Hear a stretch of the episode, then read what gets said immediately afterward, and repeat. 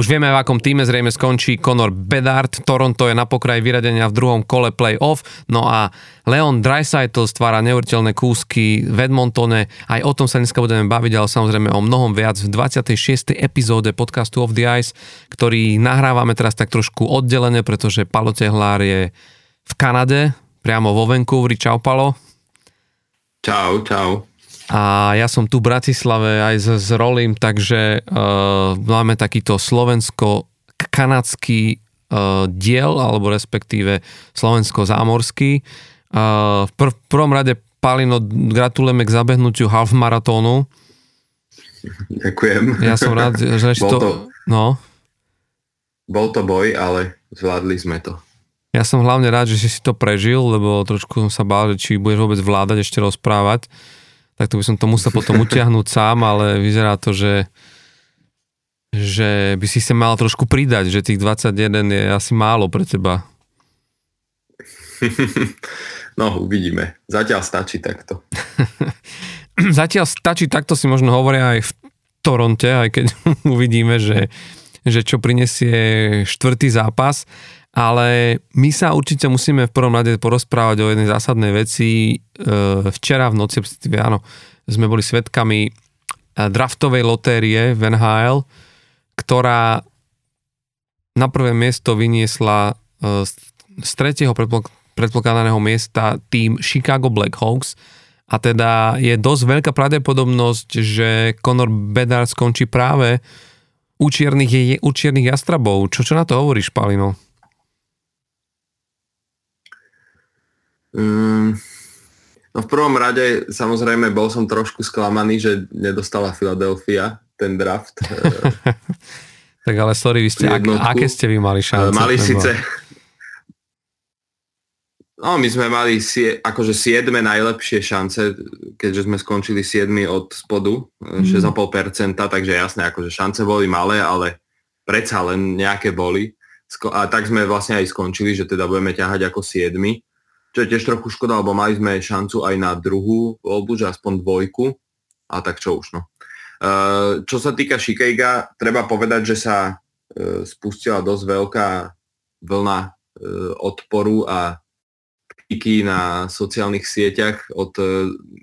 amerických a teda kanadsko-amerických komentátorov v spojitosti so Shikeigom, kedy vlastne tá kritika sa opiera hlavne o to, že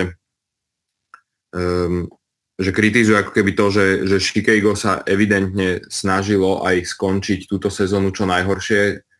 čo pod rozpustenie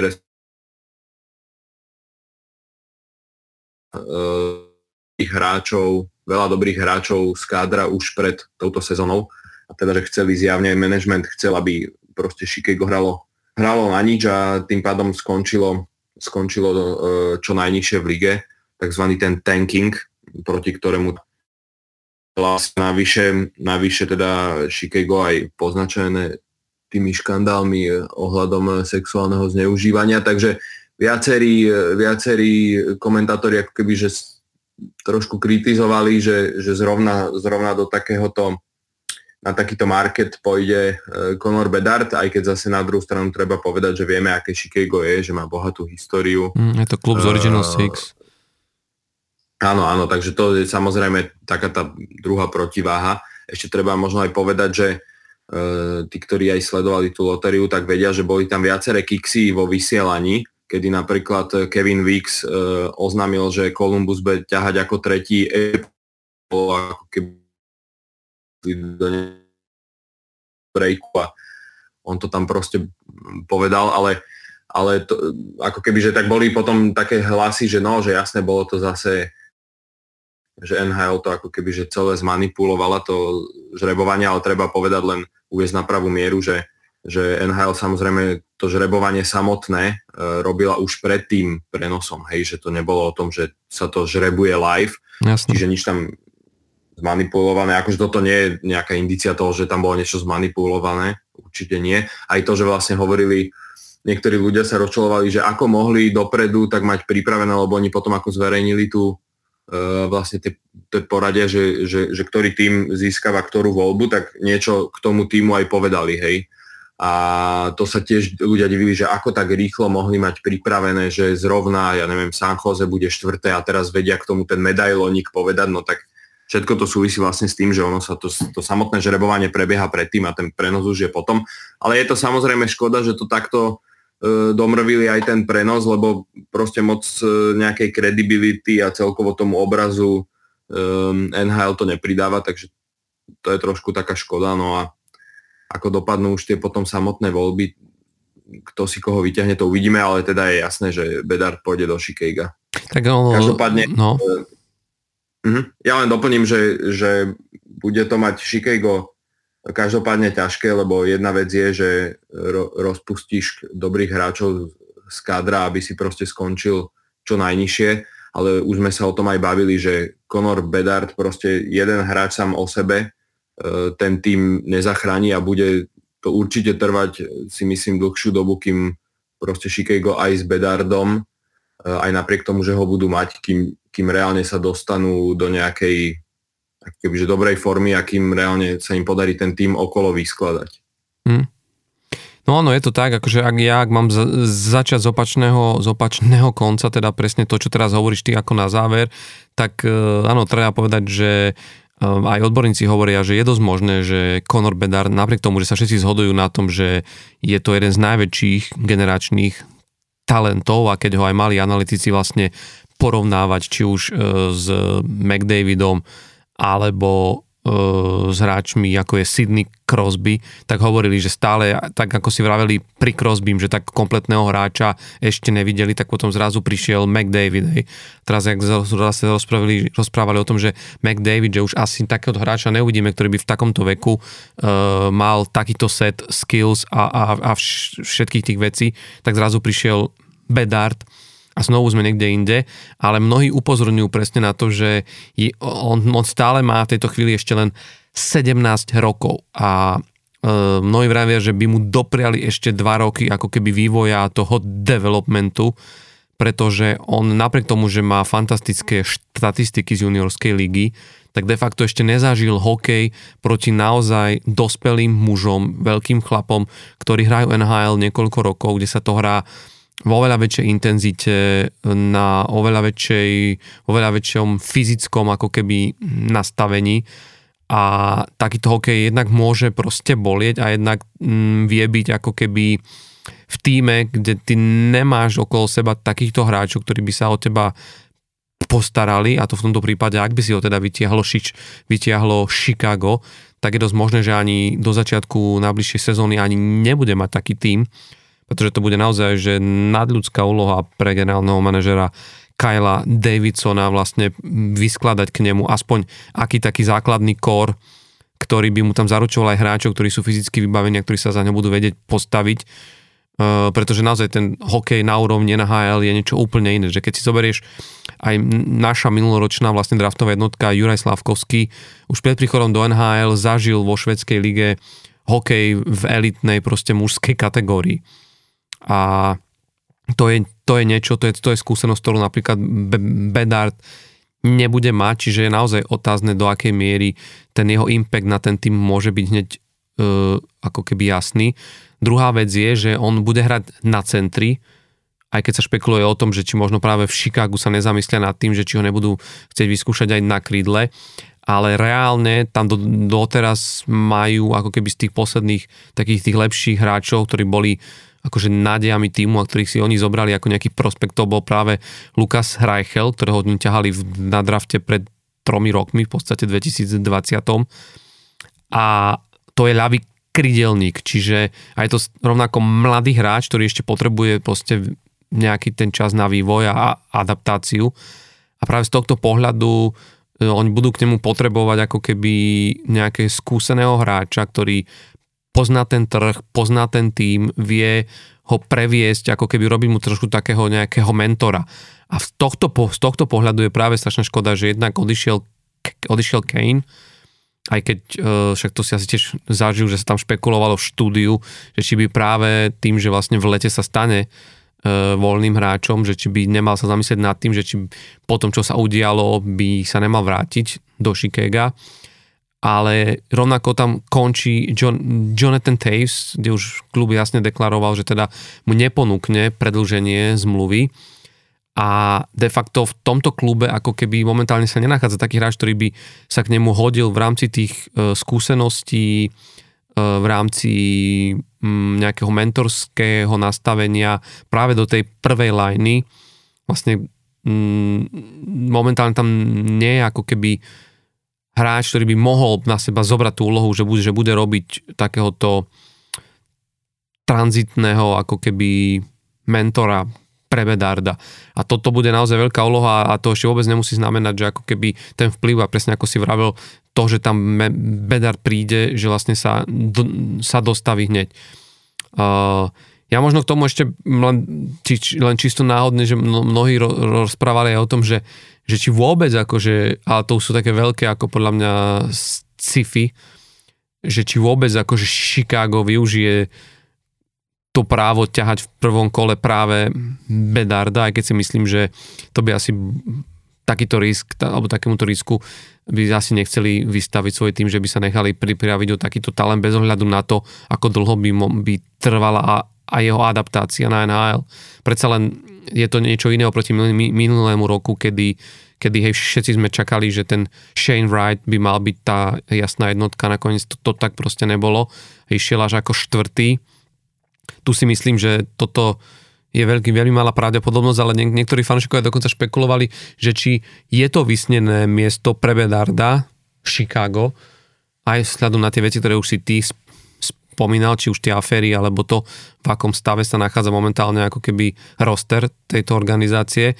a že či nevyužije to, čo využil kedysi Erik, Erik Lindros, že odmietol ísť do klubu, ktorý si ho vytiahol na drafte a počkal si a vlastne vyžiadal si tú výmenu do Filadelfie. Neviem, ale toto sú už asi veľké halucinácie aj z, z nášho pohľadu, že? Tak je to určite, um, ako sa hovorí, taký ten long shot, že uh, je asi vyberie uh, a, a to, že tam asi aj proste tú zmluvu podpíše, no bude určite dôležité respektíve e, bolo by určite dobre z pohľadu Šikejga, aby e, čím skôr, a však asi to aj tak spravia, že sa proste s Bedardom skontaktujú a podebatujú s ním, hej, a keby tam bol nejaký náznak, že by povedzme, ako Lindros nechcel za nich hrať, tak, e, tak ešte majú čas pred tým draftom povedzme tú voľbu vymeniť, hej. Tým pádom určite by dostali ako keby že veľkú hodnotu za, za tú jednotku, ale Nemyslím si, že sa to stane, myslím si, že ho proste draftujú a myslím si, že aj Bedard tam podpíše, lebo aj keby zrovna časom sa ukázalo, že to, ja neviem, že to nie je pre nich nejaká dobrá voľba, tak, tak či tak proste mať podpísaného Bedarda ti aj do budúcna zabezpečí, že, že keby si ho aj chcel vymeniť, e, vieš, tak proste získaš ako keby že obrovský kapitál e, aj z pohľadu možno nejakej budúcej výmeny. E, takže myslím si, že tam je to viac menej isté. Už aj, to, už aj to, že naozaj bolo vidieť na tom manažmente, ako rozpredali ten tým minulé leto a už aj to naznačovalo, že naozaj oni proste sa snažia o to, aby skončili po tejto sezóne na tom čo najhoršie, aby zrovna teda Takže myslím si, že z ich strany je tá motivácia jasná. Škoda, že tak nehrali aj v tom rozhodujúcom zápase s Pittsburghom, ktorý nás stal playoff.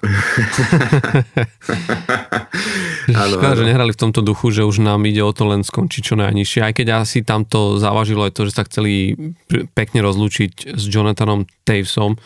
a nechceli, aby to bola prehra, tak, ale, ale každopádne hej, viem, ide... viem, čo hovoríš ono, mm-hmm. no, no, tam je na tom akože zaujímavé ešte to, že vlastne mm, je strašne vidno aj to, a to je jedna z veľkých devis takýchto hráčov, že vlastne hneď krátko potom, ako bolo oznámená draftová lotéria, tak len e, do necelej 1,5 hodiny sa predali proste lístky v Chicagu na nasledujúcu sezónu v hodnote 1, teda v hodnote 2,5 milióna dolárov. Vieš si to predstaviť, mm-hmm. že z toho, že 500 no, nových permanentiek, ako keby bolo zaevidovaných na celú, na, na celú sezónu, Čiže už len to, keď si zoberieš, aký je obrovský efekt, a to si asi nemusíme ani hovoriť e, to, že keď sa ten draft pick stane oficiálnym, to znamená, ak Chicago naozaj vysloví jeho meno e, pri svojej prvej voľbe, tak si myslím, že dresy e, s jastrabom na hrudi a s číslom 98, ak si ho teda nechá, pôjdu v Chicagu a nielen v Chicagu, proste na dračku, že to pre tento tým bude ako keby naozaj ten, jak sa vraví, že tá uh, game a changing proste udalosť uh, pre klub, tak ako sa to kedysi stalo proste pre Edmonton, ale možno ešte výraznejšie pre Pittsburgh, kedy naozaj to draftovanie Sida Crosbyho zmenilo proste kurz celej organizácie a znamenalo pre ňo tri víťazstva v Stanleyho pohári. Je ťažko teraz predikovať pri ňom, lebo samozrejme, že to nikdy to nerobí len jeden hráč, ale naozaj získať takéhoto hráča. Mnohí dokonca hovorili, že je to až možno trochu nespravodlivé, že potom po tých všetkých e, nedávnych rokoch, keď naozaj oni si potiahli aj Patrika Kejna, aj Jonathana proste Tavesa a ďalších hráčov, že, že vlastne znovu má Chicago tú, tú možnosť ako keby uh, získať takéhoto hráča. Holt, akože aj Edmonton Oilers mal po sebe niekoľko prvých kôl a v podstate až McDavid bola taká jasná trefa.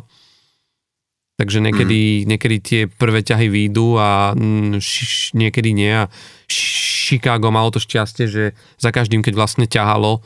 tak malo veľmi dobrý nos na tých hráčov, že proste sa nepomililo ani pri, pri Tavesovi, ani pri Kaneovi, takže mm, dverme tomu, že ani tento Bedard proste nebude mm, ako keby krokom zlým, zlým smerom a zatiaľ nič to mne nasvedčuje samozrejme. Pre, pre mňa možno ešte zaujímavé, neviem, čo si ty k tomu ešte chcel proste, proste dodať, ale je smutné, že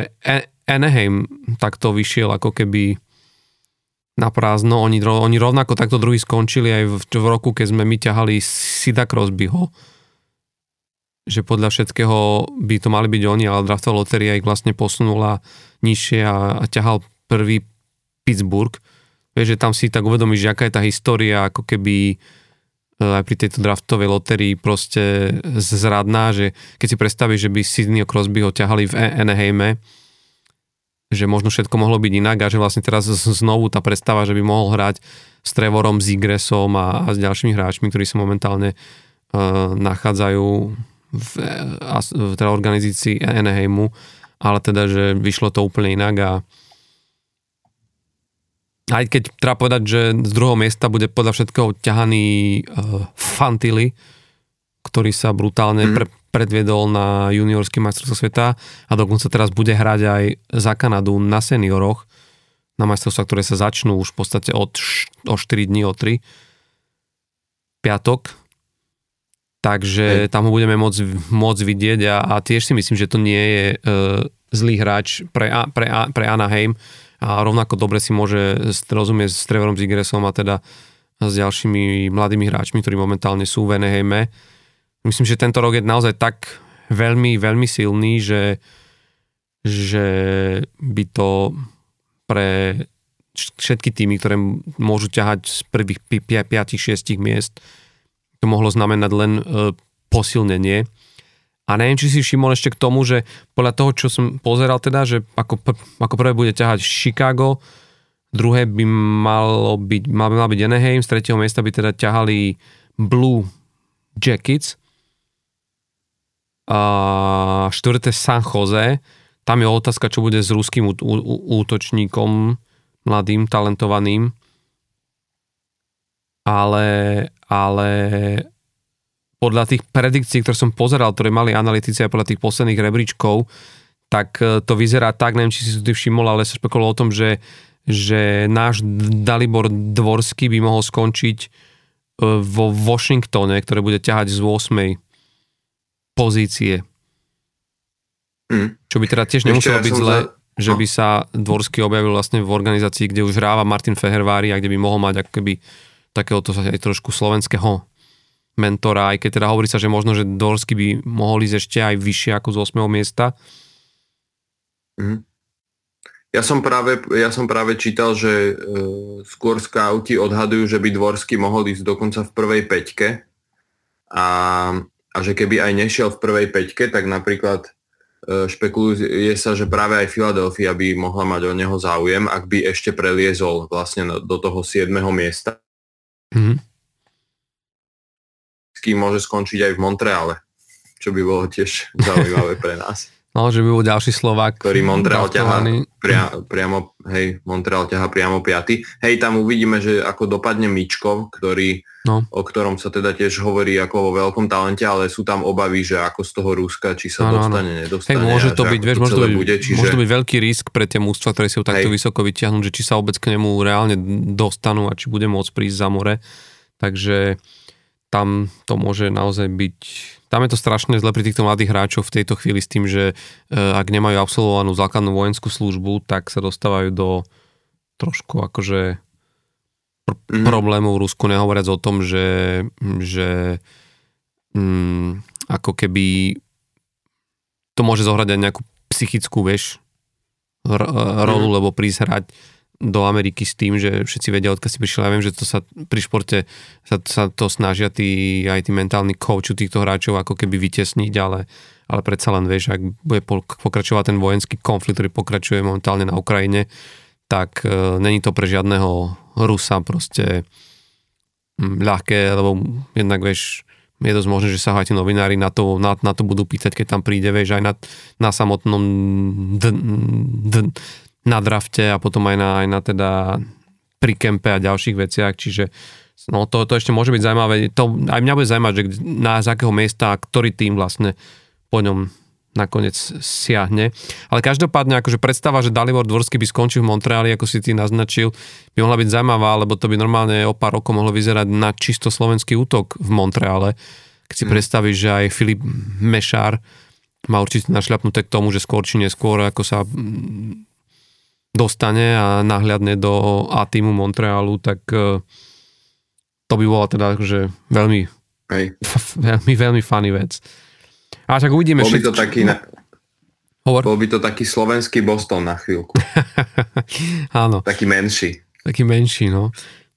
Každopádne e, minimálne už vieme, že teda v akom poradí si budú jednotlivé kluby e, voliť pre nás v Pittsburghu sa ani podstate nič nezmenilo. 14. miesto nám ostalo, takže to teda není boviaké, boviaká uh, uh, vyhliadka pre nového, nech už nebude teda hoci kto manažera Pittsburghu, ale každopádne vždy voľba v prvom kole je dôležitá, ako ťahať z 20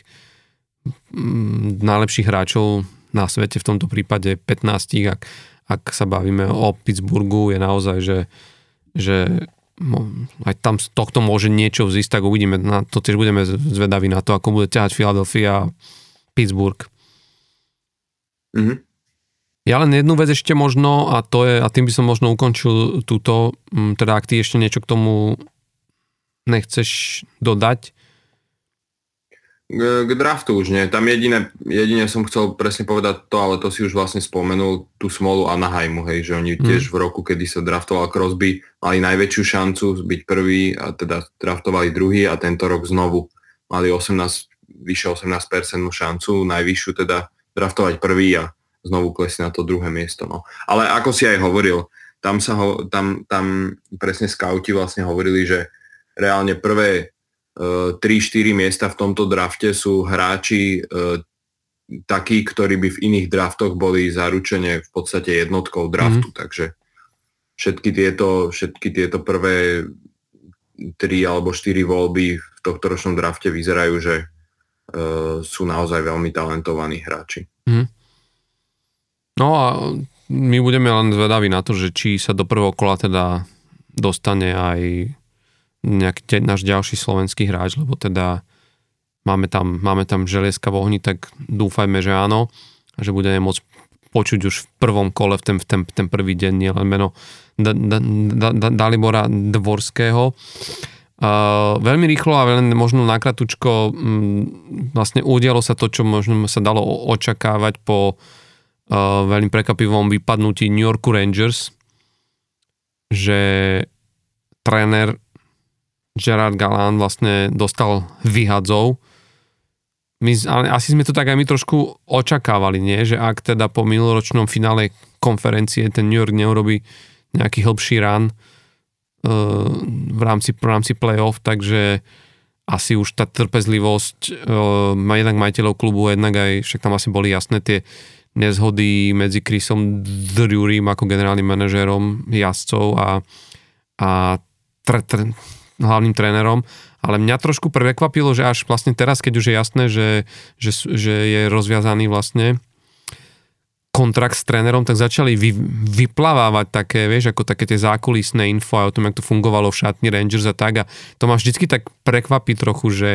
že minimálne, vieš, lebo niekde, ako sme sa bavili o Vancouveri behom sezóny, že sa to špinavé prádlo prepieralo na, na verejnosti, až to bolo vlastne ako keby nepríjemné že otvorene generálny manažer klubu rozprával o tom, čo tréner a tréner zase si nebral servítku pred ústa a vlastne rozprával o tom, čo sa deje v šatni, tak paradoxne v New York Rangers je organizácia, kde sa tieto veci asi riešia pod, pod, pod, pod, pod pokrievkou, ako sa vraví a že vlastne veľa vecí z toho vyšlo vonku, až teraz neviem, či si to zachytil, ale tam hlavne sa rozprávalo o tom, že vraj teda okrem toho, že boli nejaké ostré výmeny medzi Drurym a Galantom hľadom toho, že, že mm, čo, s týmto, čo s týmto tímom, alebo možno so spôsobom, akým hral v playoff, ale čo mňa hlavne zaujalo bolo to, že sa stiažoval na generálny manažer, ale niektorí hráči, že ako keby uh, Galant bol ten typ trénera, ktorý sa tak ako keby že držal späť že nechával veľakrát tých zápasov taký trošku voľnejší priebeh, čo vraj vyhovovalo tým starším hráčom a veteránom, lebo si to mohli oni medzi sebou ako keby rozhodiť a si to sami rozhodnúť takto, ale že vlastne e, pre mladých hráčov to bola čistá vlastne e, čistá katastrofa, lebo ich ako keby nemal na lavičke kto usmerniť, alebo minimálne ako keby, že keď sa malo reagovať na tú hru, čo sa práve v tej prvej sérii proti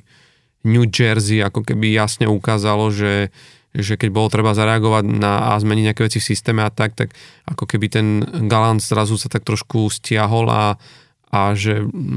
práve to uškodilo práve tým mladým hráčom, že to, čo sme sami rozprávali, že ako možno aj ten tretí útok, čo sme vraveli, že je taký, ktorý, ktorý, ktorý tvorili mladí hráči, Lafreniere, Kapokako a Filip Chytil, že, že teraz možno to aj trošku vysvetľuje to, že ak on s nimi nevedel dostatočne dobre pracovať, tak to tiež môže byť e, odpoveď na tú otázku, že prečo vlastne v tom playoff sa nedokázali výraznejšie proste chytiť títo mladí hráči. Mm-hmm. Tak je to vidieť, že ako sme aj hovorili, že ten, ten tým ako keby na papieri aj pred tým playoff ešte celkom výrazne posilnil ale, ale ten mix e, zjavne nebol do, dobre namiešaný a, a teda ako aj hovorí, že, že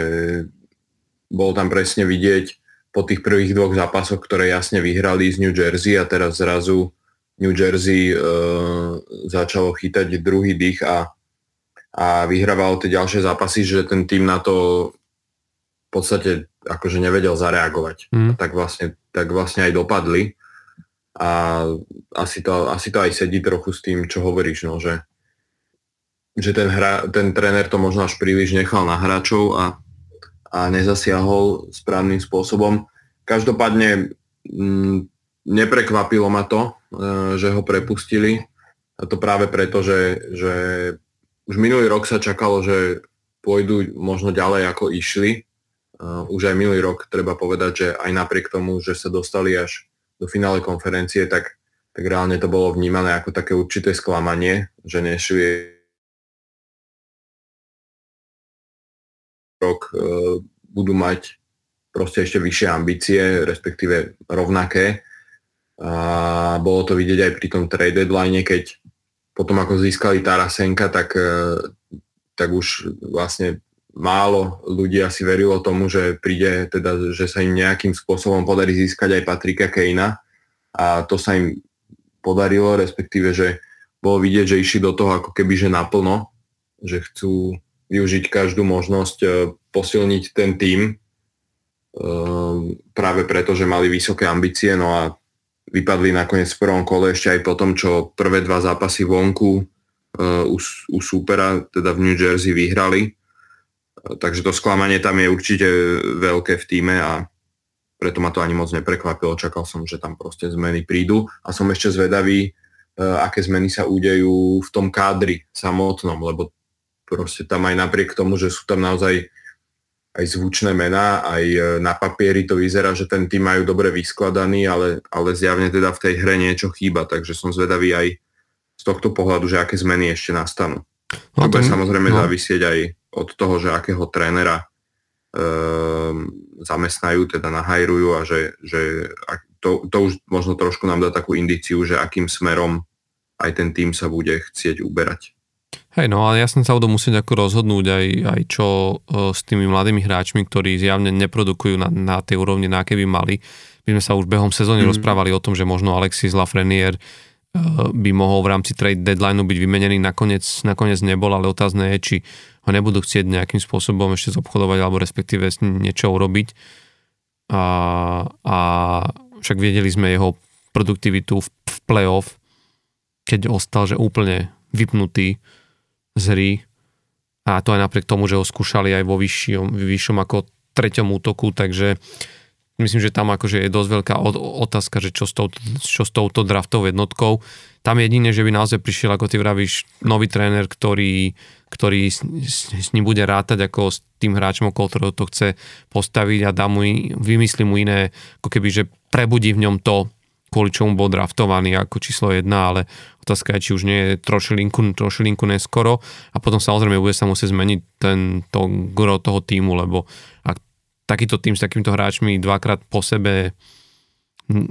nedokázal, vlastne ten tým bol bu- bu- budovaný tými rokmi presne k týmto momentom a druhú, druhú sezónu už nedokázal do ničoho pretaviť, tak vlastne mm, je, je, je otázka, že či to chcú skúsiť ešte do tretice, alebo, alebo to budú musieť skúšať ne, nejako inak. Ale každopádne, no je to, je to po do pár veľkých ako keby vyhadzovov v tejto sezóne jeden z ďalších takých, kde ja budem zvedavý aj vlastne na to, že kto bude tá náhrada, lebo tých mien zase není veľa z tých, ktoré sa uvoľnili. Neviem, či zachytil, ale už New York vy, vylúčil, že by chcel rokovať uh, s Darylom Saterom, mm-hmm. ktorý skončil vo, vo Flames a dokonca aj tie uh, šumy alebo respektíve klebety o tom, že Joe Quenville, že by mohol byť tým, tým proste novým mužom na lavičke Rangers, tak aj to už Rangers e, dementovali, že, že je to pre nich stále ako keby uh, aj po tej afére, o ktorej sme, o ktorej sme hovorili pri Chicagu, že vlastne si nemyslia, že je čas ako keby vrátiť uh, Quennevilla proste do hry, ako keby človeka, ktorý by mal momentálne zasadnúť na hociakú trénerskú lavičku v hoci ktorom týme. Takže tam naozaj som veľmi zvedavý, že, že kto to bude, lebo New York je taký trh, jeden z najväčších trhov hokejových v Amerike a je to jeden z najbohatších a najdrahších klubov, pokiaľ ide o hodnotu týmu a ten tlak tam na to, aby tam boli výsledky je obrovský, čiže tam ísť ako hlavný tréner proste nie je nič ľahké, nie že by to bolo v niektorých tímoch o, o, o, o niečo ľahšie, ale predsa len ten fokus je tu proste veľmi silný, no, takže uvidíme. Ja, ja by som bol napríklad možno veľmi rád, že a to je taká moja táto, ale že, vieš, že stále je príliš málo zahraničných trénerov na lavičkách v NHL, že možno by som to mm. možno rád videl, vieš, niekoho z Európy, ale hovorím presne, že to je to je na dlhú, na dlhú diskusiu ešte, ale že možno je, je to cesta ako keby sa obhliadnúť, že stále sa vlastne točíme na tom istom proste markete, kde sa pozeráme buď na asistentov hlavných trénerov NHL, po prípade na hlavných tréneroch v ahl ale ako keby, že málo kedy siaha NHL k tomu, že by, že by skúsila minimálne ako keby nejakého trénera aj s, s medzinárodnými skúsenosťami, takže uvidíme. No a posledná vec, predtým ako sa rýchlo pozrieme do, do play-off a na to, čo sa nám deje v druhom kole, tak uh, som sa chcel ešte krátko pristaviť pri správe, ktorú sme vlastne zdieľali aj na našej stránke facebookovej of the Ice a to bola smutná správa o tom, že na svoj 58 rokov opustil český skvelý hokejový útočník Petr Klíma, ktorý teda si zahral vo viacerých kluboch v NHL, celkovo 13 sezónov dohral v NHL, a, ktorý bol draftovaný v Detroitom Red Wings, kde strávil nejaký 5 sezón, ale to gro svojej kariéry a ten najlepšie roky má spájane s týmom Edmontonu Oilers, s ktorým vyhral v roku 90 Stanleyho, Stanleyho pohár, bol to v podstate piatý Stanley Cup pre Edmonton Oilers, ale prvý, ktorý Oleári získali bez Wayna Greckého, to už bol vtedy uh, v Los Angeles Kings a kapitánom Oleárom bol Mark Messier, ale uh, Petr Klima tam zohral naozaj uh, veľkú úlohu, pretože sa v podstate zapísal do histórie nielen NHL, ale vlastne hlavne klubu Edmonton Oilers, keď ukončil vlastne uh, jeden z finálových z, zápasov v tom roku, keď Edmonton hral vo finále s Bostonom Bruins a v treťom predlžení v 16. minúte skoroval a ukončil historicky najdlhší finálový súboj v dejinách NHL. Že to je naozaj akože štatistika, alebo teda z, z, z, zápis, ktorý uh, mu asi tak skoro niekto nevezme a rovnako je v štatistikách Oilers zapísaný aj pri ďalšom skvelom proste, ďalšom, ďalšej skvelej veci, keď 5. maja 91 na, nastrieľal vo finále konferencie hat-trick v rozmedzi 313 sekúnd, čo je dodnes najrychlejší hat-trick spomedzi českých hráčov NHL. A inak tam je treba povedať, že teda mm-hmm. mali predstavu, že kto bol Petr Klima, tak to je hráč, ktorý v šiestich sezónach v NHL nastrieľal 30 a viac gólov a celkovo štatistika medzi českými hráčmi je na 5. mieste medzi strelcami, čiže 5. najlepší český strelec v NHL, takže naozaj je to hráč, ktorý, ktorý toho odviedol strašne veľa a on bol vlastne jeden z tých hráčov, ktorý na, napriek tomu, že vtedy vlastne emigrácia v 80 rokoch bola na Slovensku tr- brána ako teda Československu brána ako trestný čin, tak vlastne mm, sa rozhodol pre emigráciu vlastne 4 roky po alebo 5 rokov po odchode bratov, br, br, bratov, bratov šťastných a potom ako aj Peter Ihnačák vlastne v roku 81 alebo 2 teda emigroval, tak on bol jeden z takých tých že veľkých hviezd československého hokeja, to sa vtedy neodpúšťalo, vieš, lebo keď odišiel nejaký hráč, ktorý bol len začínajúci a ešte nemal nič, nič za sebou, tak sa to tak bralo, že vlastne ani ľudia si to tak možno nevšimli, ani médiá to nerozoberali, ale uh, Peter Klima už bol, čo, bol, bol stálym členom československej reprezentácie, mal dva československé ligové t- tituly v drese Duklí hlava, kde hral v tom legendárnom útoku s Petrom Roselom a Vladimírom Kamešom a a vieš, keď ti takýto hráč zrazu proste emigruje, tak to proste aj pre ten režim je taký, taký úder a taká, taká tá nepríjemná vec, ktorá sa ťažko proste vysvetľuje, že prečo z raja na zemi v komunistickej krajine niekto proste uteká preč. Ale klobúk dolu a on naozaj on bol v tomto, mal, mal veľmi jasné názory, však svedčí o tom už len to, že vlastne s číslom 85, čo bolo rok ako symbolika roku ktorom utekol do Zamoria, tak týmto číslom hrával celú svoju kariéru v NHL. A z našich hráčov ho zažil aj Deno Ciger, ktorý s ním hral, keď Deno prestúpil z New Jersey v roku 93 vlastne do, do Edmontonu, tak aj Deno Ciger sám hovoril, že to bol jeden z hráčov, ktorý mu veľmi pomohol v aklimatizácii práve v Edmontone a, a že bol to taký po, pohodový typ hráča, ktorý si nerobil veľmi ťažkú hlavu z toho, čo rozprávali proste tréneri a, a, a ktorí, vieš, predsa len mali v tej dobe trošku prísnejší meter na, eur, na európskych hráčov, ale on paradoxne tým, že to bol naozaj vyhlásený proste strelec a bol si vedomý svojich kvalít a mal to seba vedomie, tak sa tak správal aj na rade, ale aj mimo neho a že niekedy to síce vytáčalo trenérov, ale ale pokiaľ išlo o kabínu a o šatňu, tak práve touto pôdovou povahou si vedel získať spoluhráčov a veľmi na ňo radi spomínali aj vlastne hráči, ktorí s ním, s ním, s ním hrali, hlavne v Edmontone a, a o tom, že, že tam niečo znamená svedčí aj to, že to si asi zachytil aj ty, že hráči Edmontonu vlastne m, mm, pred zápasom v play-off mali na, na prilbách vlastne iniciály jeho mena PK na pripomenutie vlastne jeho, jeho významu pre tento klub, ale aj pre celý hokej NHL. Takže mm-hmm. no, ak sa vraví, nech mu je zem ľahká a teda držíme palce teda možno ale nie jeho, jeho dvom e, sinátorom, ktorí hrávajú extraligu v, Českej, v, v, v Česku, tak teda nech sa im proste darí, no. Mm-hmm. Hey, bolo to pekné to gesto s, um, s tou nálepkou vlastne na prílbe. Aj um, tedy mi to ako keby tak, že udrelo do očí, že reálne naozaj uh, znamenal pre ten klub uh, zjavne veľa, lebo však tak ako sme sa aj my už bavili pred na, nahrávaním, nie je to hráč, ktorého ja by som akože tak nejak veľmi registroval. Je pravda, že z tej histórie som trošku slabší, hmm. Ale, ale presne, že keď som potom videl tie fotky uh, na sociálnych sieťach, že, že vlastne hráči si takto uctili tiež jeho pamiatku, tak, uh, tak mi to tiež tak vlastne keby, že bol takže naozaj mm, v tom klube niečo dokázal. Takže tak, super, to sa mi páčilo. Vidno, že nepozerávaš hokej na Nova Sporte, lebo tam vlastne do, tam v tých víkendových zápasoch ho často volávali do štúdia ako spolukomentátor, respektíve analytika štúdiového a, a naozaj veľmi rád som mm. ho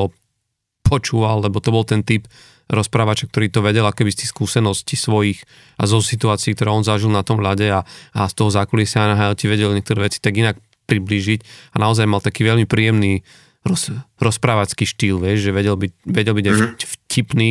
ale zároveň akože hm, vedel do toho dať ten, tu ako keby ten, ten taký ten pohľad, ktorý my, ktorí sme nikdy NHL nehrali, proste ho nemôžeme mať a, a on to vedel tak veľmi príjemne prepájať, takže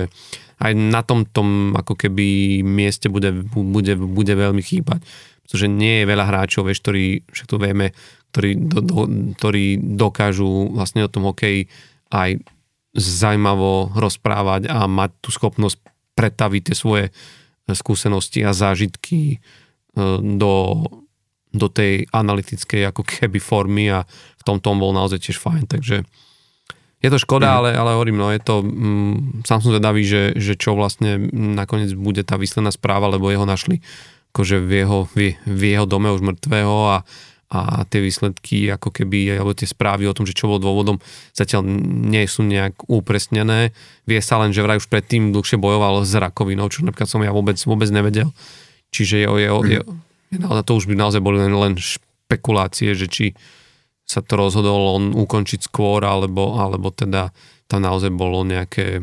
vnútorné zavinenie ako keby organizmu, ale to hovorím, to si musíme počkať na to a, a a uvidíme. No.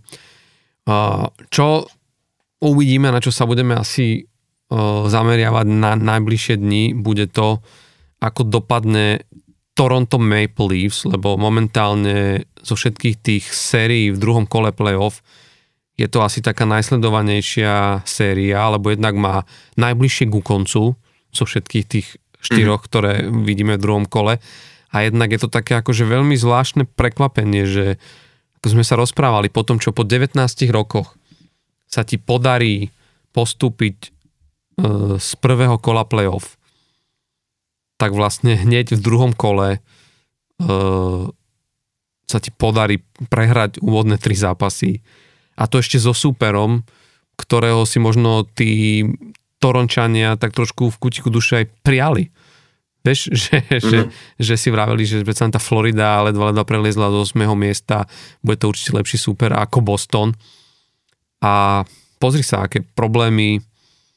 dokázala Fl- Florida urobiť e, to, to, urobiť to Toronto Maple Leafs a to sa momentálne ocitlo v takej situácii, ktorú im asi nik, nik, nikto, nikto nejako nezávidí. A neviem, či vieš, ale je to vlastne len, alebo teda pokiaľ ja viem, a pokiaľ teda štatistiky neklamú, tak vlastne len uh, trikrát v histórii sa podarilo nejakému týmu vo playoff Stanleyho pohára otočiť takto nepriaznivo vyvíjajúcu sa sériu, že prehrávali 0-3 a v zápätí vyhrali 4 ďalšie zápasy. Bolo to Maple Leaf správe, že ak by sa im to ak by sa im to podarilo, tak by sa stali jediným klubom, ktorý to dokázal dvakrát. Lebo Toronto Maple Leafs z roku 1942 tak to otočilo a to si predstav sériu vo finále Stanleyho pohára. Čože akože klobúk dole. Mm. Potom v roku 75 to boli New York, New York Islanders, tak 4 krát, pardon, New York Islanders v 75. Uh, Los Angeles v roku 2014 s našim Marianom Gaborikom v zostave. Oni vtedy takto otočili sériu proti San Jose Sharks, ale hlavne, a na to som chcel poukázať, Philadelphia Flyers v roku 2010. To si ty na to 10, spomínaš hej. ešte? Áno, to si na to spomínam. to, bolo, to bolo v roku, keď sa dostali až do finále eh, Stanley Cupu a prehrali so Chicago práve, teda, mm-hmm. ktoré sme spomínali. A hej, to si spomínam, že vtedy otočili vlastne. To bolo v semifinále východnej konferencie proti ano. Bostonu Bruins. Mm-hmm. A, hej, tam, hej. a tam to vtedy ako keby, že dokázali otočiť. Čiže štyri prípady z histórie, kedy sa to dokázal, takže vieme, že nie je to nemožné ale zase keď sa na to, keď sa na to pozrieme optimist, teda optimisticky, reálne, tak e, mám taký pocit, že na takto rozbehnutú Floridu, ktorá keď si zoberieš, Florida už otáčala ona sama v prvom kole proti Bostonu Bruins z 1-3.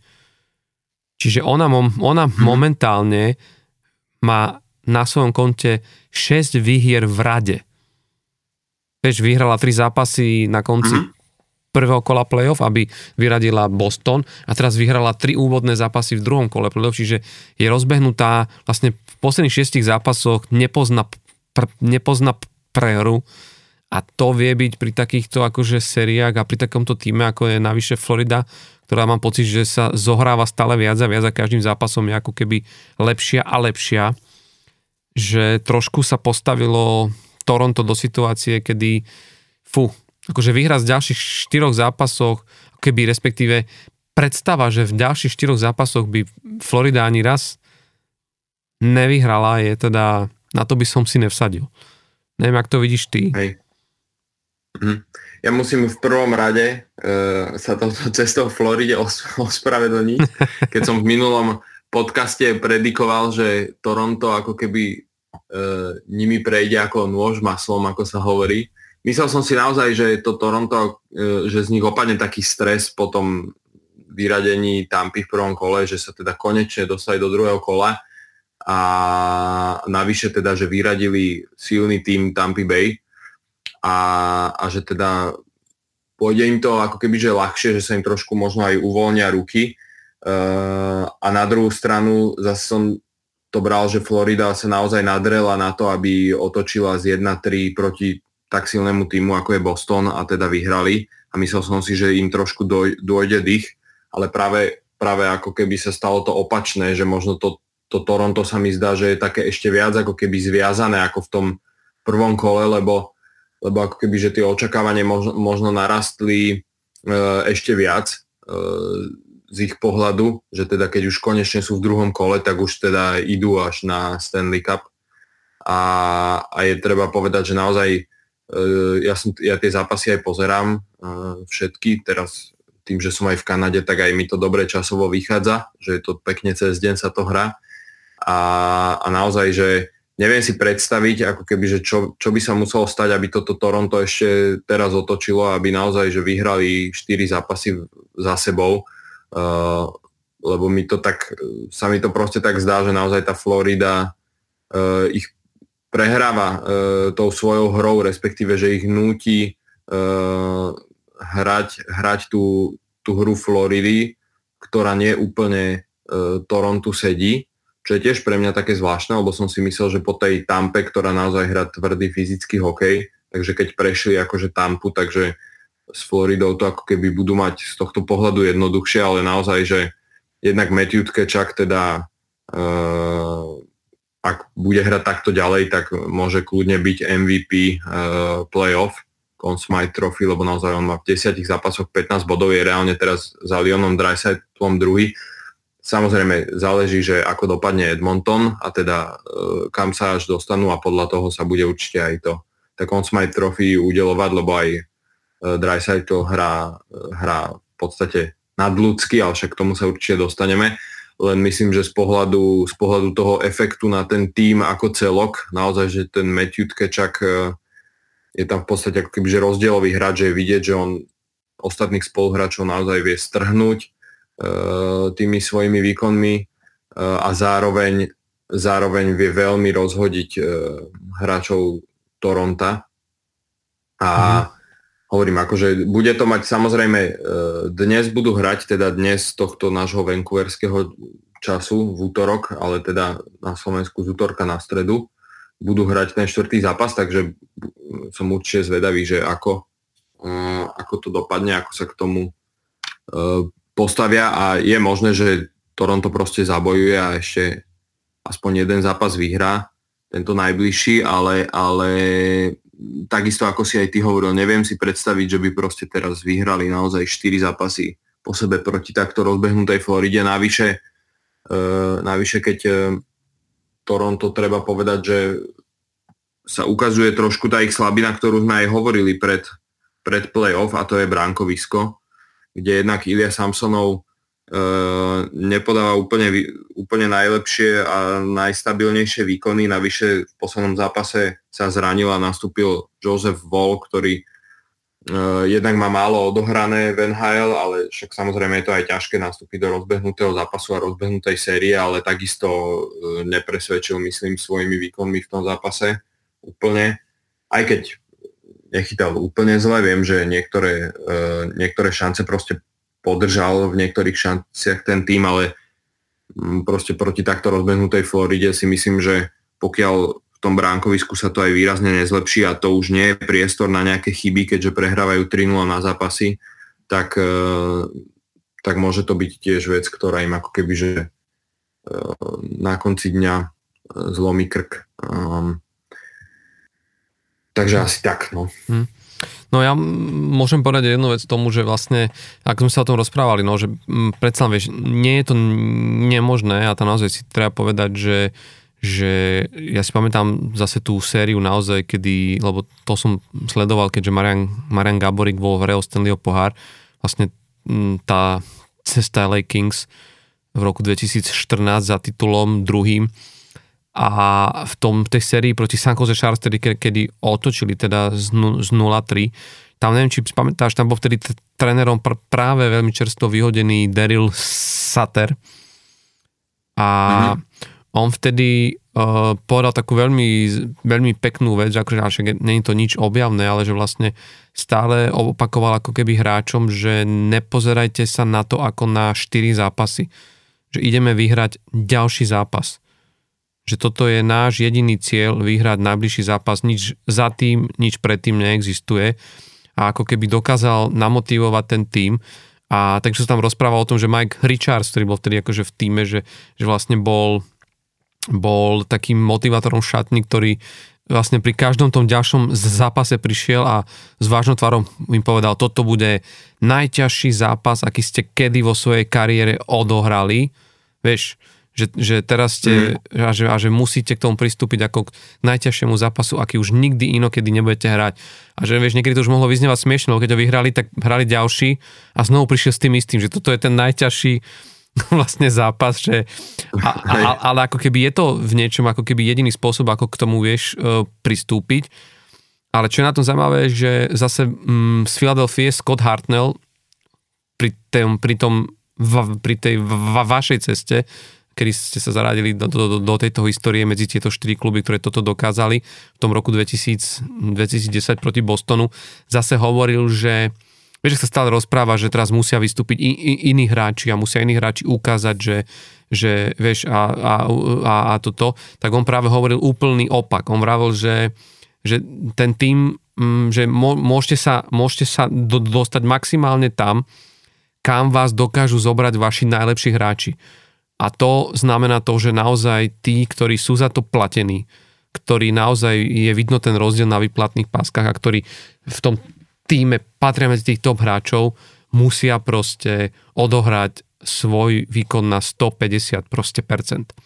Vieš, a toto je mm-hmm. problém práve pri Toronte, lebo keď sa pozrieš, tak to gro, tá hlavná kostra tohto týmu, ten core four, ako tomu oni hovoria, uh, tí štyria hráči, Aston, o, o, teda Austin Matthews, Mitch Marner, John Tavares a William Nylander,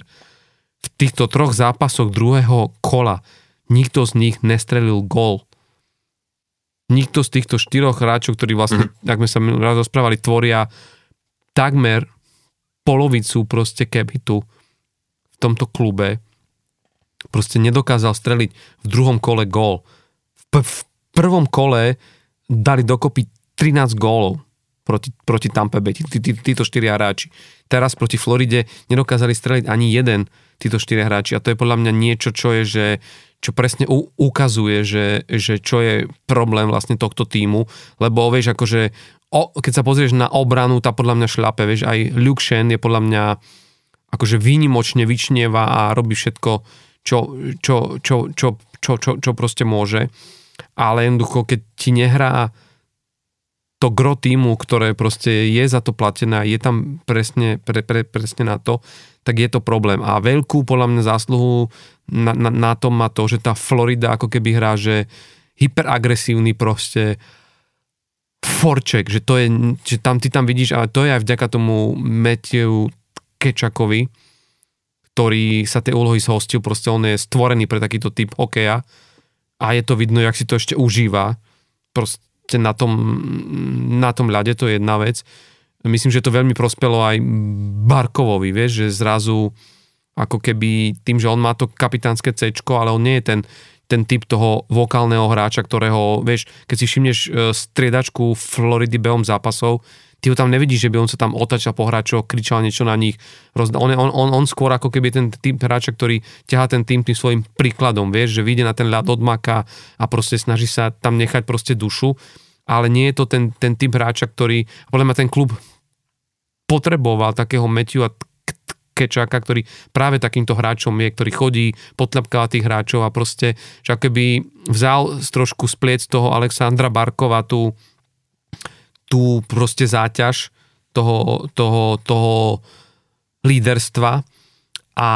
a potom pre mňa akože naozaj, ak Florida postupí cez druhé kolo, tak podľa mňa za to budú vo veľkej miere ďakovať hráčovi v obraných radoch Gustavovi Froslingovi.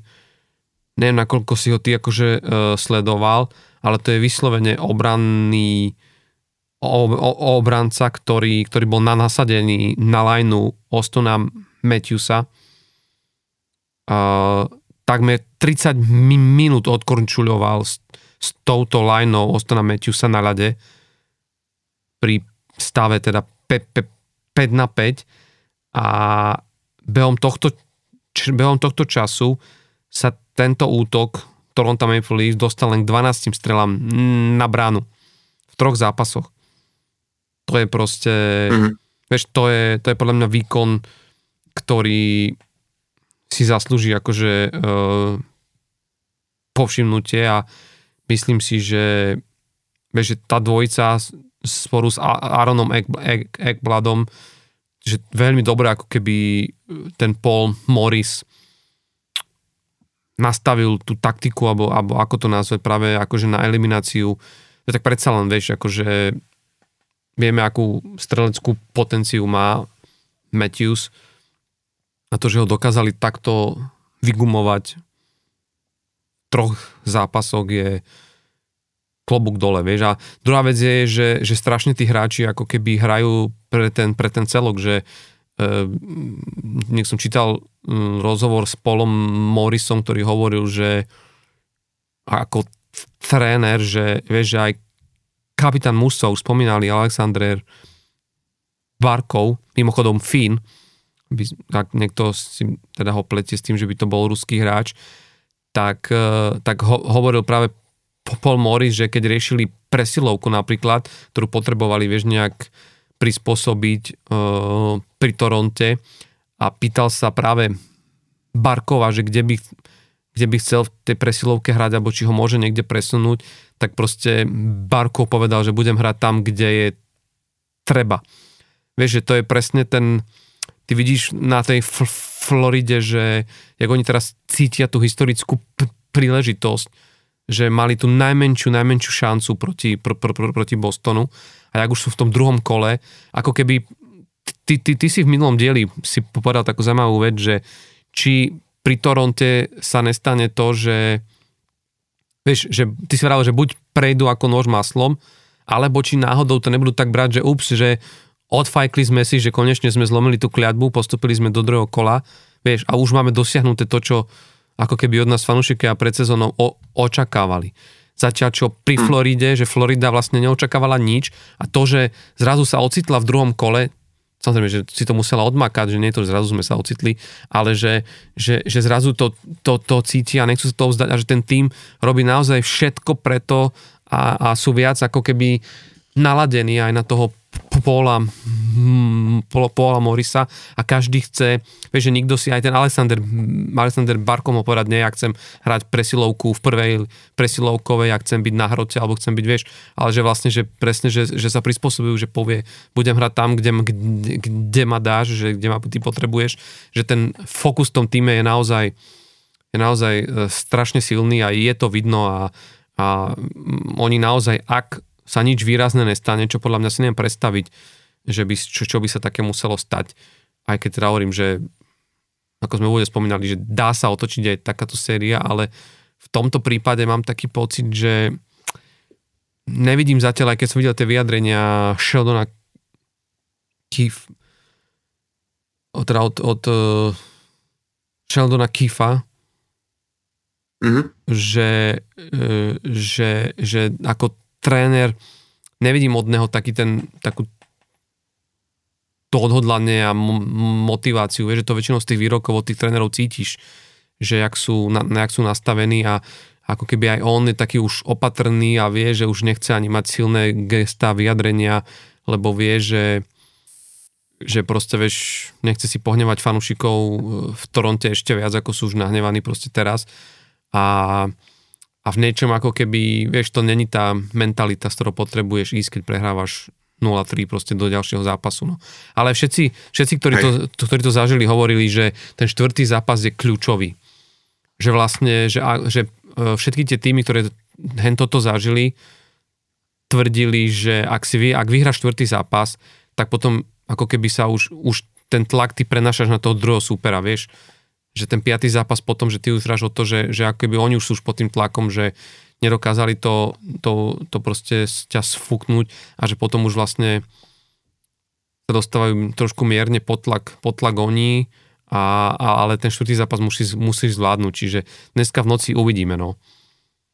Áno, bude to, bude to zaujímavé, ale je to, je to možno trošku také aj z tých teda zápasov, ako ich pozerám, mi to presne tak prišlo, že tá Florida ako keby tak viac chcela, že viac sa snažila a je to možno spojené presne s tým, že tým, že išli, sú v opačnej pozícii, ako boli minulý rok, kedy vlastne Hej. Pohoreli, na, pohoreli na Tampe a presne sa hovorilo, že im chýba hráč typu Matthew Tkečak, hej, že tam nebol nikto, kto by ich tak strhol svojimi výkonmi, že keď sa proste raz nedarilo, tak sa nedarilo a už, už to nevedeli otočiť. Ale hlavne boli na nich a veľké rok... očakávania, keďže boli vyťazí prezidentovej trofeje vlastne úplne celej ligy. Áno, a presne to, sa, to, ich, to im možno tak potom trošku zväzovalo ruky a, a v dnešnej e,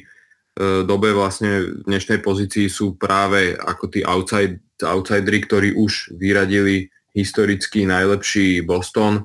a teda teraz dostali Toronto, kde zase boli v podstate jasnými outsiderami a zjavne im sedí táto pozícia aj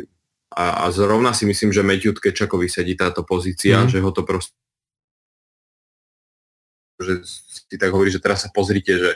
e, že čo, tu, čo, tu, čo tu postváram a, a čím viac je to Toronto z toho frustrované, tým viac podľa mňa jeho to baví a sa, sto, sa z toho teší a, a vie práve ten tým tak strhnúť. A, a to Toronto možno, možno presne sa aj ako keby, že aj emocionálne aj fyzicky vyšťavili na tej, na tej tampe a hlavne, hlavne, hlavne možno práve tie, to, to, ten core týmu, ktorý v tom, v tom prvom kole e, práve ich potiahol, potiahol asi tí hráči možno aj tak mysleli, že super, t- tak už to ide a, a možno to trošku tak brali, že teraz to proti tej Floride už aj pôjde samé, ako keby. a zistili, že to tak nie je a, a boh vie, aká je nálada aj v kabíne a, a že ako, ako sa te, teraz zomknú na ten štvrtý zápas, no to uvidíme. To mm. som na to zvedavý. No, ak sme teda na východe, tak uh, zaujímavé aj to, že uh, dosť uh, obdobne to mohlo vyzerať aj v tej, dr- tej druhej sérii, lebo keď sa bavíme o sérii Carolina Hurricanes versus New Jersey Devils, tak tá Carolina vstúpila do tej série brutálne suverene. Tie prvé dva zápasy, akože vyslovene, že do, vyslovene doslova sfúkli di- Diablov mm. dosť vysokými ako keby výsledkami, rozdielmi. Vlastne dovolili New Jersey streliť v prvých dvoch zápasoch dva góly, jeden v každom zápase. A tam to vyzeralo proste, že toto môže byť veľmi jasná záležitosť tiež. E, v treťom zápase sa však ale akože udiali, ne, ne, udiali nejaké zmeny.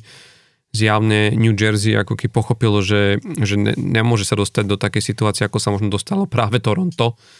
a že ten tretí zápas je pre nich dôležité proste vyhrať na domácom ľade. E, z bránky od, e, musel teda sa porúčať mladý Akira Schmidt a dostal teda šancu Vitek, Vitek Vaneček, čo bolo také, že očakávané, lebo v podstate vieš, no, keď dostaneš 5 a 6 gólov, e, respektíve 11 gólov v dvoch zápasoch, tak asi, asi to je logické vyústenie do tejto zmeny, ale čo mi naprekapilo, že bol povolaný nakoniec, predsa len to, čo sme sa rozprávali, že či dostane alebo nedostane šancu mladší brat uh, Jacka Hughesa, Luke Hughes v playoff, keďže bol tesne pred koncom základnej časti vlastne po, po, povolaný do Ačka, tak nakoniec k tomu došlo a, a znovu aj bodovo sa v zápase playoff presadil, keď dal dve asistencie, teda ak ma pamäť neklame, možno má, možno má oprav. Mm-hmm. Dal dve asistencie. No, hej. čiže uh, a pritom Jack Hughes, jeho brat, už mal 2 plus 2 v tom zápase, Mm-hmm. 8-4 to bolo naozaj, že zrazu akože sa roztrhlo vrece s gólmi na oboch stranách, ale teda tam naozaj veľmi rýchlo dokázalo New Jersey v tom treťom zápase, ako keby začali di- diktovať tempo hry od začiatku, zobrali ten zápas do svojich rúk, ako keby na tom domácom ľade nechceli nič, nič nechať na náhodu a, a, a bolo, to do, bolo to ako keby taký ten správny impuls pre, pre ten klub, e, že zjavne pomohlo aj to, že Lindy Ruff trošku pomenil tie lajny, aj keď teda v neprospekt napríklad nášho Tomáša Tatara, ktorý e, spadol až do, do tretieho útoku, však o tom sa môžeme porozprávať, ale hlavne Timo, Timo Majer, ktorý sa našťastie vrátil e, po tom e, tvrdom hite od Jacoba Troubu v poslednom 7. zápase prvého kola proti New Yorku Rangers, tak strelil svoj prvý gól v tohto ročnom playoff. Mm-hmm a ten prišiel v práve včas, lebo ako keby bol ten prvý v zápase, odštartoval tú odštartoval tú tú vlastne tú snahu New Jersey uh, dostať sa v tomto zápase na koňa, čo akoby je veľmi dôležité, lebo, lebo aj zámorské odborníci upozorňovali na to, že vlastne v drvej väčšine zápasov, že vlastne tá Carolina patrí k tým týmom, ktoré keď vyhrávajú, teda keď strelia prvý gol v zápase, tak už si to, ten zápas väčšinou nenechajú uísť ako dohrajú ho až do víťazného konca. Takže ako by oni potrebovali trošku aj rozbiť, do, dostať trošku tú Carolinu pod tlak a dostať ich do situácie, v ktorej e, nehrajú až tak proste komfortne, na ktorú nie sú zvyknutí. A zdá sa, že to ako keby e, pomohlo, no. Jak si to videl ty? Akože veril si ešte tomu, že teda New Jersey sa ešte vráti do, do, do série po tých dvoch jasných zápasoch? Uh, vieš čo, no ja som sa na to trošku tak po, pozeral, že uh, opakoval sa ako keby scenár z prvého kola, kedy New Jersey zápasy uh, prehralo s New Yorkom Rangers 5-1, takisto, že vlastne dali iba dva góly v tých prvých dvoch zápasoch potom sa ako keby že zobudili. Oni asi potrebujú tento rok v play-off, že vždy prvé dva zápasy prehrať. Hmm. A takisto sa to vyvíjalo aj s tou Carolinou. Uh, čo si ale trochu myslím, že možno bude rozdiel oproti tej sérii s New Yorkom Rangers, uh, je, že teda keď som pozeral ten zápas, ten tretí, kde vyhrali 8-4, tak treba povedať, že bol to jeden z takých tých uh, kvázi, že keď to tak nazvem, že šia, šialených zápasov, lebo, lebo jednak uh, robili hráči veľmi veľa chýb a to teda na obidvoch stranách. Uh, takisto brankári uh, nestali za nič a to teda či už Caroliny, ale aj práve Vitek Vaneček teda nechytal zrovna mm. uh, najlepšie, akože aj tie góly, ktoré dostal, neboli niektoré z nich proste mohol chytiť, hej. A, a, a naozaj, že v tom zápase sa veľa chýb robilo. Treba povedať, že aj sa dostal do histórie, kedy vyrovnali uh, rekord NHL uh, Carolina teda počte strelených gólov v oslabení v jednom zápase v play-off, kedy dali oni z tých štyroch gólov, dali reálne tri góly v oslabení. Mm-hmm. A doteraz sa to teda podarilo uh, podarilo ďalším trom týmom v play-off. Boli to New York Islanders v 83., Edmonton Oilers v 83. a Boston Bruins v 81. Mm-hmm. Takže teda dať tri góly v oslabení v jednom zápase, hej, hej, v jednom zápase play-off. Paradox je, že že uh, sú teda teraz už Carolina, s Carolinou 4 takto týmy, ktorým sa to podarilo a z toho iba jeden tým dokázal reálne ten zápas aj vyhrať. Bol to Edmonton v 83., kedy vyhrali z Calgary 10-2. Mm. Ale všetky tie ostatné týmy, ktoré dali 3 góly v oslabení v jednom zápase vlastne prehrali uh, ten zápas a takisto aj Carolina uh, teraz. Uh, takže bol to taký proste šialený zápas, ktorý Eh, ktorý proste New Jersey sa dostalo rýchlo na koňa v tom zápase. Bolo vidieť, že naozaj vyštartovali do toho zápasu s tým, že jednak teda hrajú doma, ale, ale aj prehrávali 2-0 po tých prvých dvoch zápasoch a nechceli dopustiť práve to, aby teda sa dostali do tej situácie, že bude už 3-0, kedy, ako si aj ty hovoril zo štatistík, je jasné, že drv, drvivú väčšinu času, akože tie série už potom ten tým, ktorý vyhráva 3-0, aj reálne vyhrá. Takže nechceli sa zjavne do tohto stavu dostať, ale som zvedavý, že ako bude teraz vyzerať ten e, štvrtý zápas, lebo ako som povedal, no, e, ten zápas bránkárom Caroliny nevyšiel e, a už keď proste sa, samozrejme už keď tie góly padali, tak už potom je to také, že, že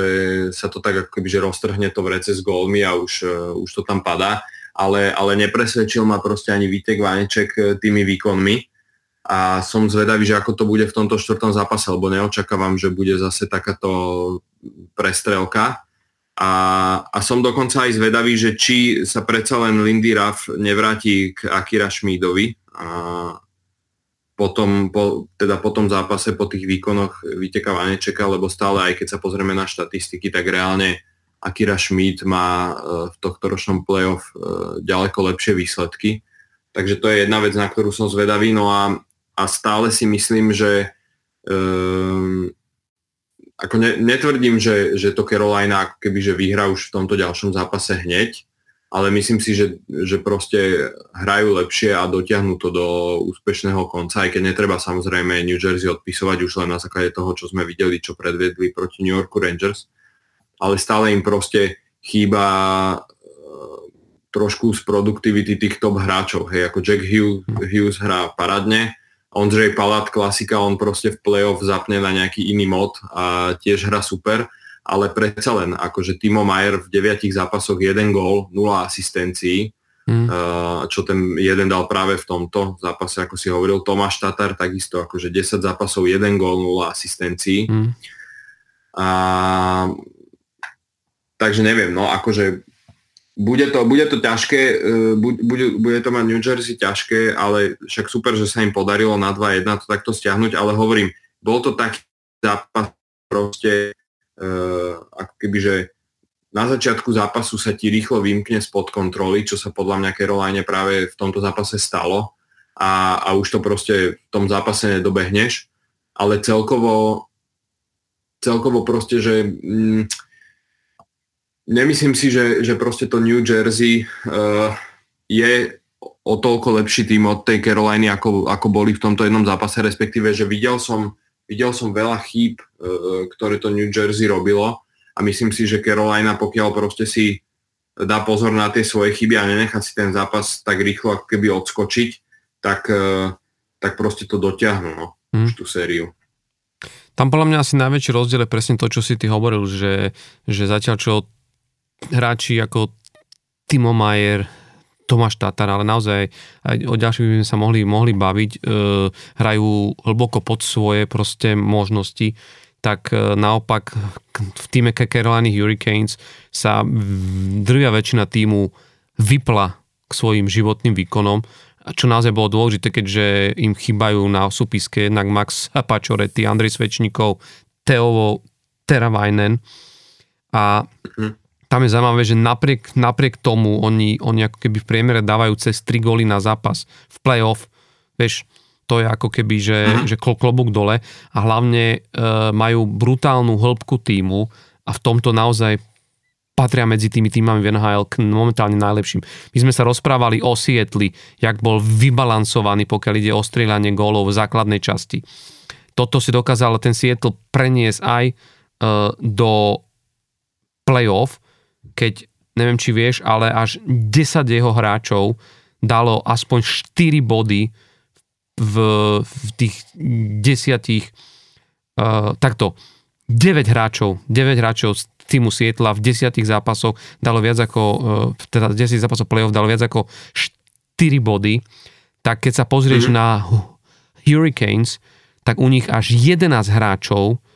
dokázalo zaznamenať 4 body a to hrali o jeden, momentálne o jeden zápas menej ako, SIS, a, a, ako ten Seattle. Čiže keď si predstavíš, že 11 hráčov na, na súpiske Carolina Hurricanes už má 4 body v playoff a, a jak hovorím, že naozaj, že každý z tých hráčov vystúpil a však bavili sme sa o šťastnom, ktorý štvrtý útok a má 3 góly. Ale vynikajúco hrá aj mladučký Seth a Jarvis, ktorý nemal, ako má 21 rokov, hej, a ne, nemal akože nejakú úplne, dobre, je, je, bola to jeho taká, že nováčikovská full, full sezóna, spravil takmer 40 bodov v 82 zápasoch, ale v play-off sa rozbehol na úplne proste bomby šupy. Pomohlo k tomu aj to, že,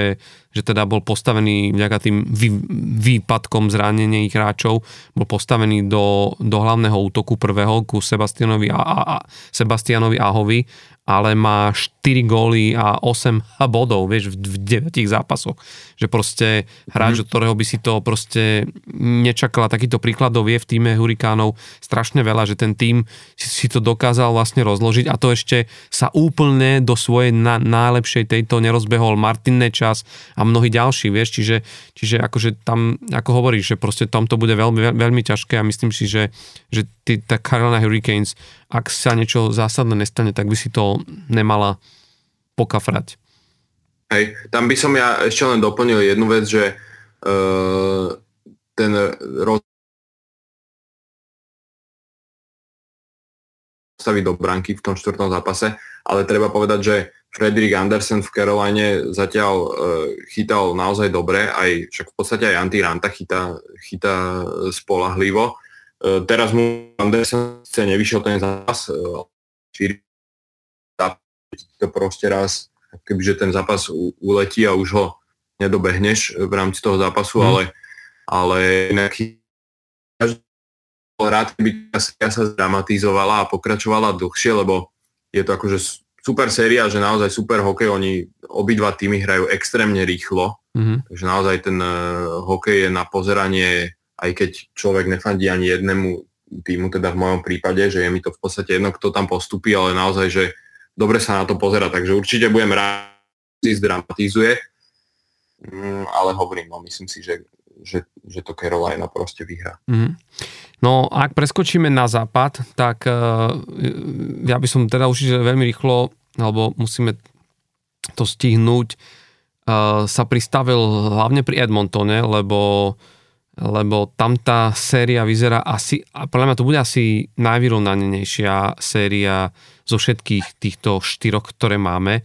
pretože po tom úvodnom zápase, kedy sa išlo do predlženia, potom prišla jasná výhra e- Edmontonu a ako keby sa tak očakávalo, že fú, že Edmonton teraz na, akože nastavil ten, ten proste štýl, akým bude hrať v ďalších zápasoch a, a, a chytil vlastne ten svoj, zahral ten svoj systém a, a, a, navyše sa stiahuje na domáci ľad do tretieho zápasu do Alberty, ale zrazu proste v treťom zápase ako keby Vegas oplatil rovnakou mincov a mm-hmm. veľmi jednoznačným výsledkom akože vymazal Oleárov. E, Jonathan Marshall strelil dva góly a Jack Eichel pridal svoj piatý gól, ako keby chcel ukázať, že dvojka na drafte v tom istom roku, ako bol draftovaný McDavid, že ako keby nechcel ostať, nechce ukázať, že, že aj on bol tým hráčom, ktorý, ktorý hodno si všímať. A normálne akože mám, ja čo veľmi fandím, teda Edmonton Oilers, tak po tomto zápase mám trošku o nich obavy, pretože mm, bolo veľa aspektov hry. Dobre, je treba povedať, že Vegas v tomto zápase pre, pre, pre, predvedli asi svoj najlepší hokej momentálne zo všetkých tých zápasov, ktoré odohrali v tohto ročnom playoff, že naozaj hrali veľmi, ko, veľmi kompaktne, sústredene, robili minimum chýb, dali si konečne veľký pozor aj na vylúčenia, že to, čo sa im vlastne stalo osudným v tom zápase predtým, kedy naozaj zbytočne sedeli veľa času na, na, na, na trestnej lavici a to vlastne tým, ktorý má najlepšiu presilovku v lige, dokázal zužitkovať, tak teraz vlastne až na konci druhej tretiny hrali svoje, svoje prvé oslabenie, čože klobúk dole v takomto, v takomto zápase, kde naozaj išlo aj o brnkačku na nervy a, a bolo tam veľa ako keby tvrdých stretov a do, dokázali ako keby pokryť McDavida aj Leona Dreisaitla, ktorý až v tomto zápase vyšiel golovo na prázdno. A, a vieš, akože bol, však sme to videli, že čo Dreisaitl predvádzal v prvom a teda v úvodných dvoch zápasoch druhého kola, kedy vlastne pláme rekordy a má, na, má rozbehnutú, rozbehnuté playoff na to, aby pokoril ten gólový rekord playoff, ktorý inak držia dvaja hráči, Reggie Leach a hlavne teda Jari, Jari Kuri, ktorý bol tiež e, členom Edmontonu Oilers, ktorí dokázali nastrieľať 19 gólov v playoff. A, a teda akože Leon Draisaitl v tejto sezóne by mohol tento rekord prekonať, ale nie, ak bude Edmonton hrať tak, ako hral e, v treťom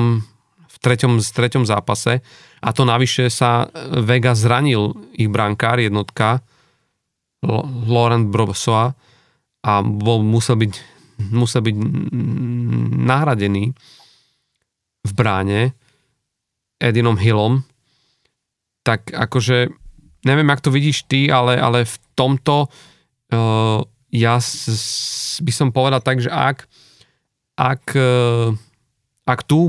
máme robiť nejakú predikciu, tak ja to vidím na, na 7 zápasov a budem veľmi, veľmi rád, ak veľmi tesne, tesne vyhra Edmonton, pretože tu na tie, tieto týmy, u nich vidím rovnaký hlad po tom víťazstve, vidím ako keby rovnakú snahu sa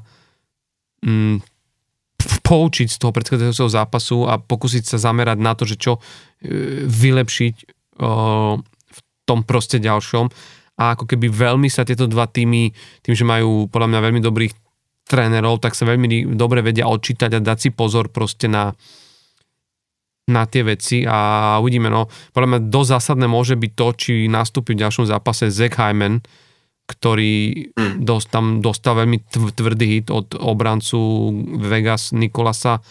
Hegua, a, a bolo na ňom vidno, že už nehral úplne to, čo akože hral uh, predtým a jeho čas išiel teda na ľade dole a hovorí sa o tom, že, že by mal byť zranený a otázka, či proste budeme v akom stave bude môcť nastúpiť na, na, na, ten, na, na, na ten ďalší zápas, ale za mňa možno taký posledný posred, ktorý chcem, um, chcem, chcem povedať je, že tu sa mi ukázalo to, aj keď teda v tom poslednom zápase s tým mali trošku problém, ale že tu na rozdiel od Maple Leafs to gro týmu, čiže hráči, o ktorých očakáva, že budú hrať svoj najlepší hokej, a to sú presne hráči ako je Ryan Nugent Hopkins, Zach Hyman, McDavid a Leon Dreisaitl, že naozaj ho aj proste hrajú. Vieš, že to sú tí hráči, ktorí ten svoj hokej zo základnej časti dokázali dvihnúť o level vyššie v prvom kole playoff a v druhom kole ho zase posnuli o proste o, o, o level vyššie a, a ako keby, že ťahajú ten svoj tým, že, že tu skôr ide o to, že či sa ešte niekto pripojí, ale aj keby nie, tak tá hláška, ktorú som už skôr spomínal, ktorú povedal váš Scott, Hartnell v tom roku 2010, že ten tým sa dokáže dostať len tak ďaleko, kam ho dokazujú vziať jeho najlepší hráči, tak vlastne tuto, v tomto prípade pri tom Edmontone to asi bude platiť na 100%. Hej, uh, a to je možno ale jedna vec, ktorú ja by som povedal, že ja mierne teda favorizujem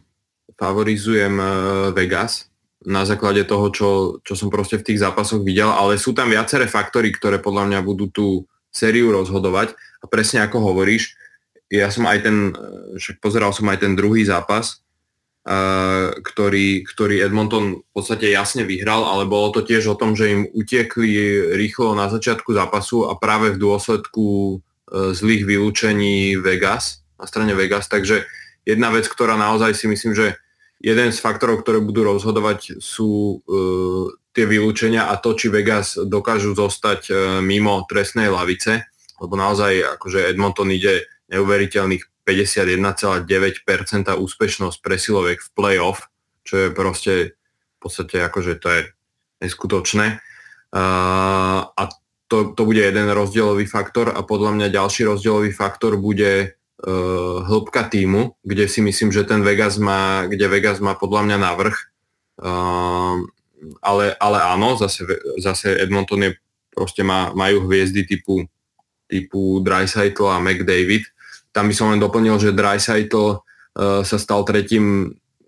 najrýchle, respektíve, že stal sa uh, tretím najrychlejším hráčom v histórii uh, NHL uh, k dosiahnutiu 75 bodov v playoff. Potreboval na to 45 zápasov. Rýchlejšie, respektíve, že za menej zápasov sa to v histórii podarilo iba Mariovi Lemiovi, ktorý potreboval 39 a Wayne Gretzky, ktorý potreboval 34 zápasov na to, aby dosiahol 75 bodov v playoff, takže naozaj, že Dreisaitl hra parádne, ale podľa mňa tá hĺbka týmu bude, môže byť ďalší taký rozhodujúci faktor. A tretí e, faktor podľa mňa, ktorý bude rozhodovať tú sériu, budú práve brankári, ktorí ani Edmonton, ani Vegas e, zatiaľ v tej sérii proste ani tí brankári nepodávajú nejaké vyrovnané výkony, či už je to Brosa a, alebo teda Uvidíme, či bude chytať Brosa aj ďalej, alebo bude musieť chytať Aiden Hill. Ale takisto Stuart Skinner ani Jack Campbell, teda tiež sú to také kolisavé výkony v tých zápasoch, že jeden im vyjde, druhý im nevyjde. A, a myslím si, že na, na tomto to môže, môže tiež, tiež stať. Čiže podľa mňa tieto tri faktory budú tú sériu rozhodovať a tak ako si hovoril, e, tiež vidím tu, že bude najvýrovnanejšia, aj keď ja e, si aj myslím, že aj Dallas Seattle bude veľmi vyrovnaná e, séria a tiež, tiež to tak v tých zápasoch lieta hore-dole. Tiež sú tam veľké rozdiely ako keby medzi tými zápasmi. A, ale uvidíme. No. A myslím si, že tieto tri faktory budú také hlavné, čo rozhodnú túto sériu Edmontonu z Vegas. No, uvidíme, tam sa čaká to, že či naozaj v tomto štvrtom zápase oddelí od seba v jednom útoku dvojicu Leon Dreisaitl a McDavid, hlavný tréner, a aby tým zväčšil aj tú hĺbku týmu a samozrejme, ak, ak sa potvrdí, že je Zach Hyman zranený, tak to asi aj bude musieť urobiť. Ale to, to uvidíme, to nás, to nás ešte, len, ešte len čaká. Dnes uh, vlastne v noci nás okrem teda zápasu Carolina New Jersey čaká aj štvrtý zápas sérii Dallas Seattle, kde Seattle Kraken vedie zatiaľ 2-1 na zápasy, možno trošku prekvapivo, ale bavili sme sa tu o tej vyrovnanosti toho, toho, toho, toho týmu v Sietli. Uh, áno, toto môže byť podľa mňa druhá najvyrovnanejšia séria po, po Vegas a mňa to len dokazuje trošku to, čo je trošku zvláštne, lebo sme sa pamätáš, ak sme sa rozprávali behom sezóny, že jak je ten východ natrieskaný, proste nadúpaný a nakoniec akože tie playoff mm. série zrazu hovoria o niečom inom. Naopak na tom zápase sme sa bavili, že tam je to viac také, že jasne kto sú favoriti a, a paradoxne tá playoff, play, playoff na, tom, na tom západe vyzerá veľa vyrovnanejšie. Každopádne tu ja napriek tomu, že by som fandil tomu Sietlu tým, že je poprvýkrát v histórii v playoff a že by mohol urobiť takýto akože možno väčší rána a dostať sa až do finále konferencie, si myslím, že ten Dallas predsa len že tam sa ukáže tá skúsenosť aj, aj, aj tá trénerská, ale aj teda tých hráčov, aj to, akí fantastickí hráči tam sú, či už je to Jason Robinson, Rope Hintz alebo J- Jamie Ben, Matty, Matty, Matty Benier a fantasticky na to, že je vo svojej keby full nováčikovskej sezóne a je veľkým kandidátom na, na Calder Trophy, ale hlavne, že pridávajú sa ďalší hráči White a Johnston. Je hráč, ktorého treba akože vidieť, lebo na to, aby v 19 rokoch hral niekto tak za hranicou toho,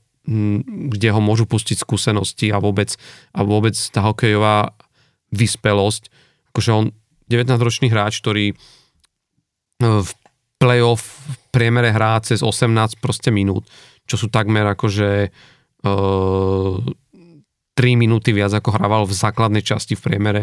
A naozaj, že je jeho, jeho vidieť na tom ľade a, a už teraz strelil 2 góly a má 4 body z 9 zápasov, je naozaj, že pekný výkon na, na, na nováčika. A myslím si, že uh, ak sa nič extra proste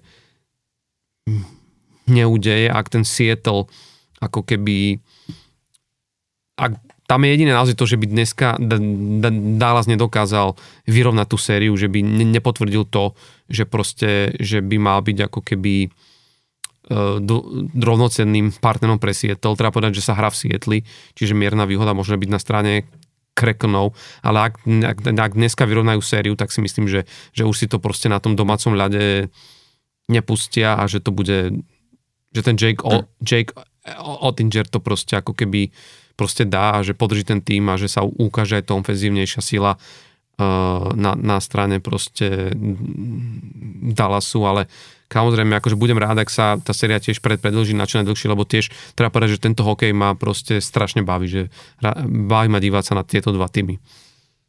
Hej, ja by som povedal len, že čo bude veľmi dôležitý faktor v tejto sérii je, či sa e, vráti na lad Miro Heiskanen, ktorý bol zranený, v tre- ktorý sa zranil v treťom zápase, veľmi tak v podstate na začiatku zápasu a ani sa potom nevrátil a stále, sa, stále je otázny, či nastúpi v štvrtom zápase a to môže byť e, rozdielový faktor, lebo naozaj Miro Heiskanen jednak hrá e, veľkú porciu času e, na lade, ale naozaj, že on e, proste vie byť ten rozdielový obranca a to či už aj v obrane, ale aj v samotnom útoku a v tom, ako sa e, Dallasu darí e,